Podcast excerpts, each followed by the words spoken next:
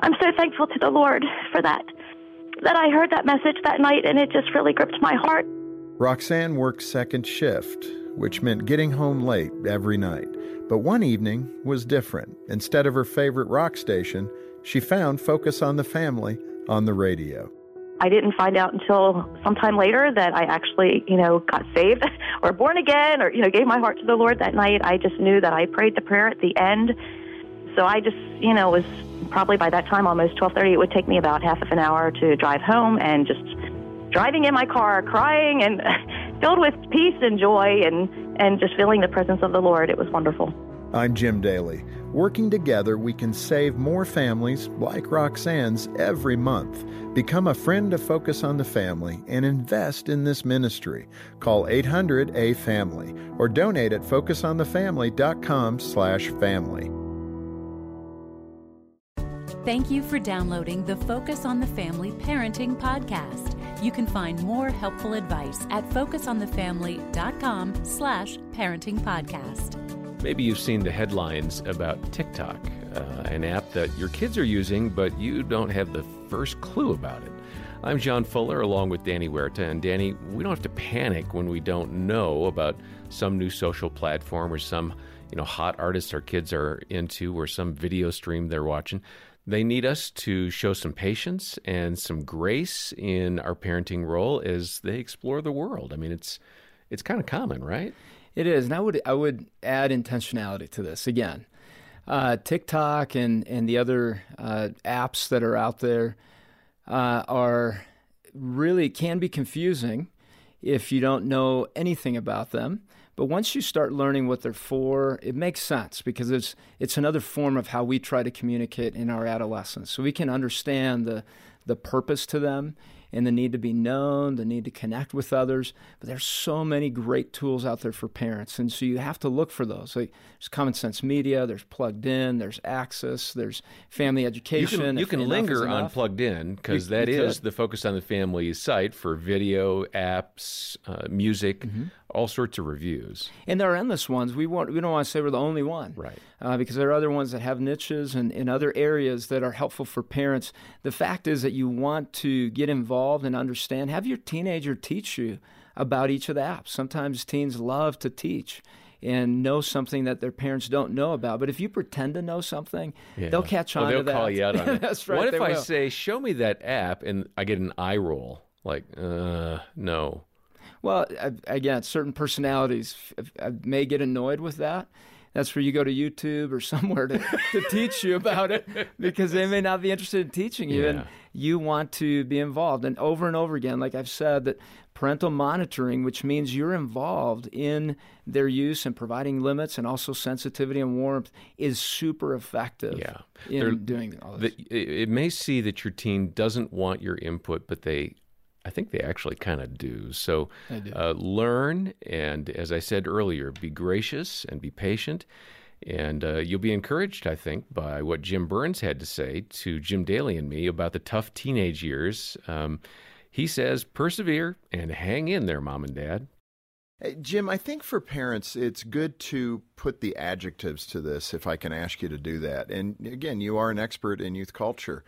So the parents who are panicked, that are seeing, and you can name the things, eh, how do you give them any kind of comfort that the, it will change? I mean, that things will be different. Just give us some of the adjectives. You're talking to parents around the country, thousands of them. What do they say to you? What is normal today? Well, I think what's normal is they're panicked and they're worried, and they are worried about the culture. And you and I know that this culture is not friendly to our teenagers. Smartphones. I mean, th- we get more questions about smartphones and when should I give my child a smartphone? And, uh, So- most of the expert opinion has been wait as long as you can Right. to do that kind of Yeah, thing. I think 31 is a good. yeah, that may be a couple of years too soon.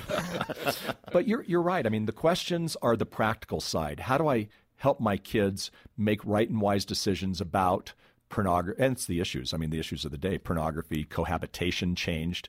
You know, when Jimmy Burns was growing up in Anaheim, California, the vast majority of people were not cohabitating. Today, even with Christian kids, they were often moved toward a cohabitation, and yet the science of cohabitation says that if kids cohabitate, then they're going to have uh, less productive marriages, less successful marriages, more adultery, things like that.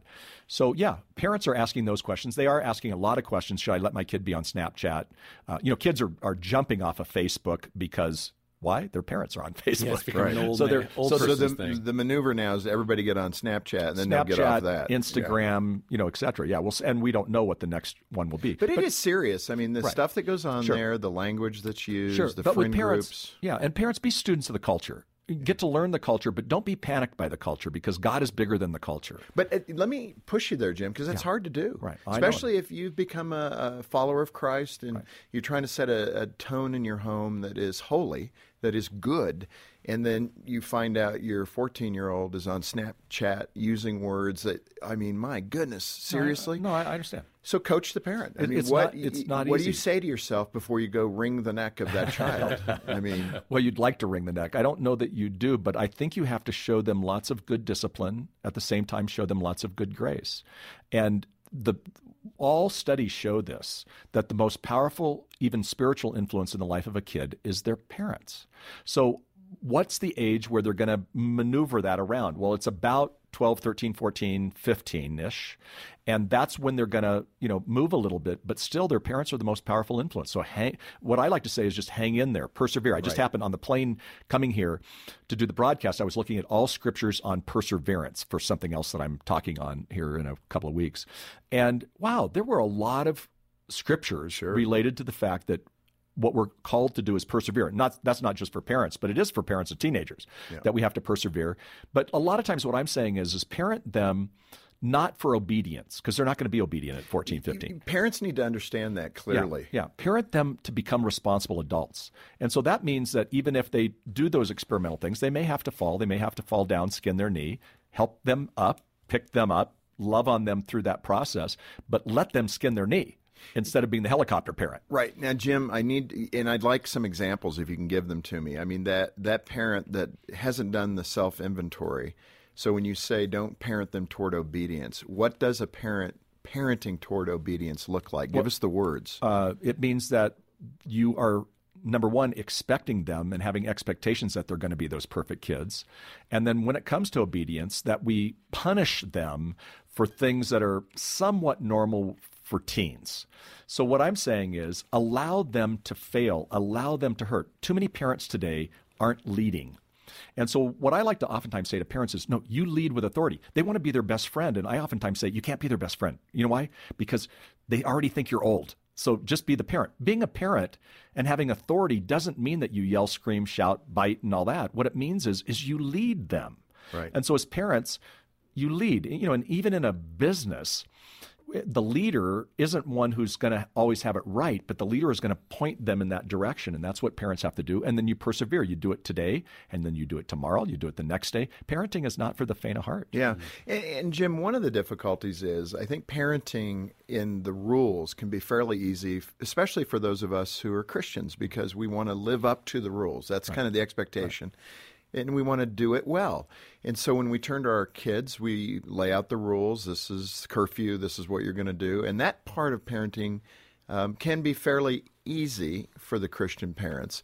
The other side of this, though, which is an irony to me, is how do parents draw closer to their kids or draw their kids closer to them? That can be the more challenging one for a rules oriented parent. Right, it is. Well, you know, I oftentimes say, and you've probably heard this before, but rules without relationship equal rebellion. It's the greatest statement of parenting. So if you give relationship to your kids, you can give them rules. I have a friend who's a pastor in Oregon.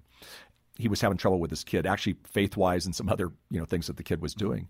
And uh, I said, "Do you spend much time with him?" He said, "Yeah, we do, but we you know we're always talking about the topics." And I said, "You know, I know he plays basketball. Why don't you go over to Walmart and buy a basketball hoop and put it in your backyard there and start playing basketball with him?" What was fascinating is over a period of time, and I watched this basketball brought them together. Right. And the rules then still were there.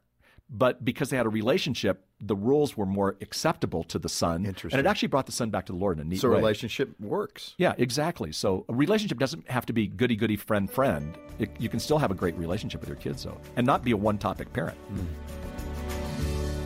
All right, Danny, we heard Jim Burns mention that it's wise to wait as long as possible to let our kids have phones. What what have you done with your kids? we have had a lot of conversations along the way and a lot of interest from my kids to have one. And we put some clear parameters around that. We uh, talked about not having it until you're 16 because of the demands it begins to open up on you to be connected with your friends. They, they think that they can access you anytime, but then it opens up a whole new world of yeah. temptations and, and distractions. And so we've talked about when you say yes to the phone, the smartphone, you're saying no to something. And are you prepared to say no to some of those things that you want to be really good at? And this, the teenage years are a time when the brain is specializing in certain skills, and some kids are missing out on that because they're not taking the time to put in those hours of practice into mm. things they want to be good at. And yeah. in the video world, entertainment world, it looks like whatever you want to be good at is instantaneous. And so they miss out on that hard work of really specializing on something God has created them to do and mm-hmm. be. And so the, the, the conversations with our kids have been critically thinking about the, the, the idea of having a phone, that it's not a bad tool, but it can be.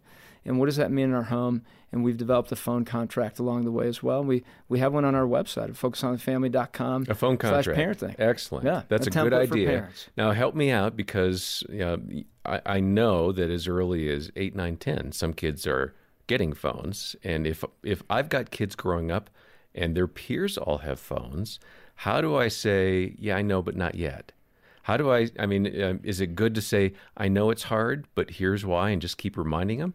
Because I, I can see a lot of parents caving in, just saying, "All right, you're 12, whatever," right? Yeah, because they're tired, right? Yeah and and they they feel like the uncool parent, and we we feel a sense of pressure. And that, feel, yeah, and the kid feels really. I mean, I wish I had them as parents. They're yeah. giving them their kid, mm-hmm. their kids a phone at at ten. Uh, true love puts boundaries, and you can remind your child of that. You I am doing this out of love for you. I'm not here to be your best friend. I'm not here to make you happy. Yet a lot of parents do think that that's part of their role. They feel a sense of, of anxiety if their child is sad or upset. Yet it's important. They're, they're coming up against a boundary that they don't want. And that is going to be life. And it's important to talk through those in a warm way, not in a sarcastic way, yes. but just listening through what they're going through internally and then guiding them towards the goal. Here's our goal, and here's why it's there. Excellent. Well, we've just really touched the tip of the iceberg here, and Jim Burns uh, has a lot of additional practical help for you to guide your son or daughter, not just with technology, but with all of the changes they're experiencing. Uh, get a copy of Jim Burns' book, Understanding Your Teen, and we'd be happy to send that to you as our thank you gift for your donation of any amount to Focus on the Family today. Um, you can donate online or give us a call. By the way, when you're at the website or when you have us on the phone, ask about our parenting team's Alive to Thrive program. Uh, it's free of charge, it's online, it's designed to help prevent teen suicide. It's a really important resource. And we've got details about all of this uh, in the show notes. Next time, we'll hear about how a jar of pennies can make you a better mom. I'm John Fuller, and for now, on behalf of Danny Huerta and the entire team, this has been the Focus on the Family Parenting Podcast. Thanks for listening.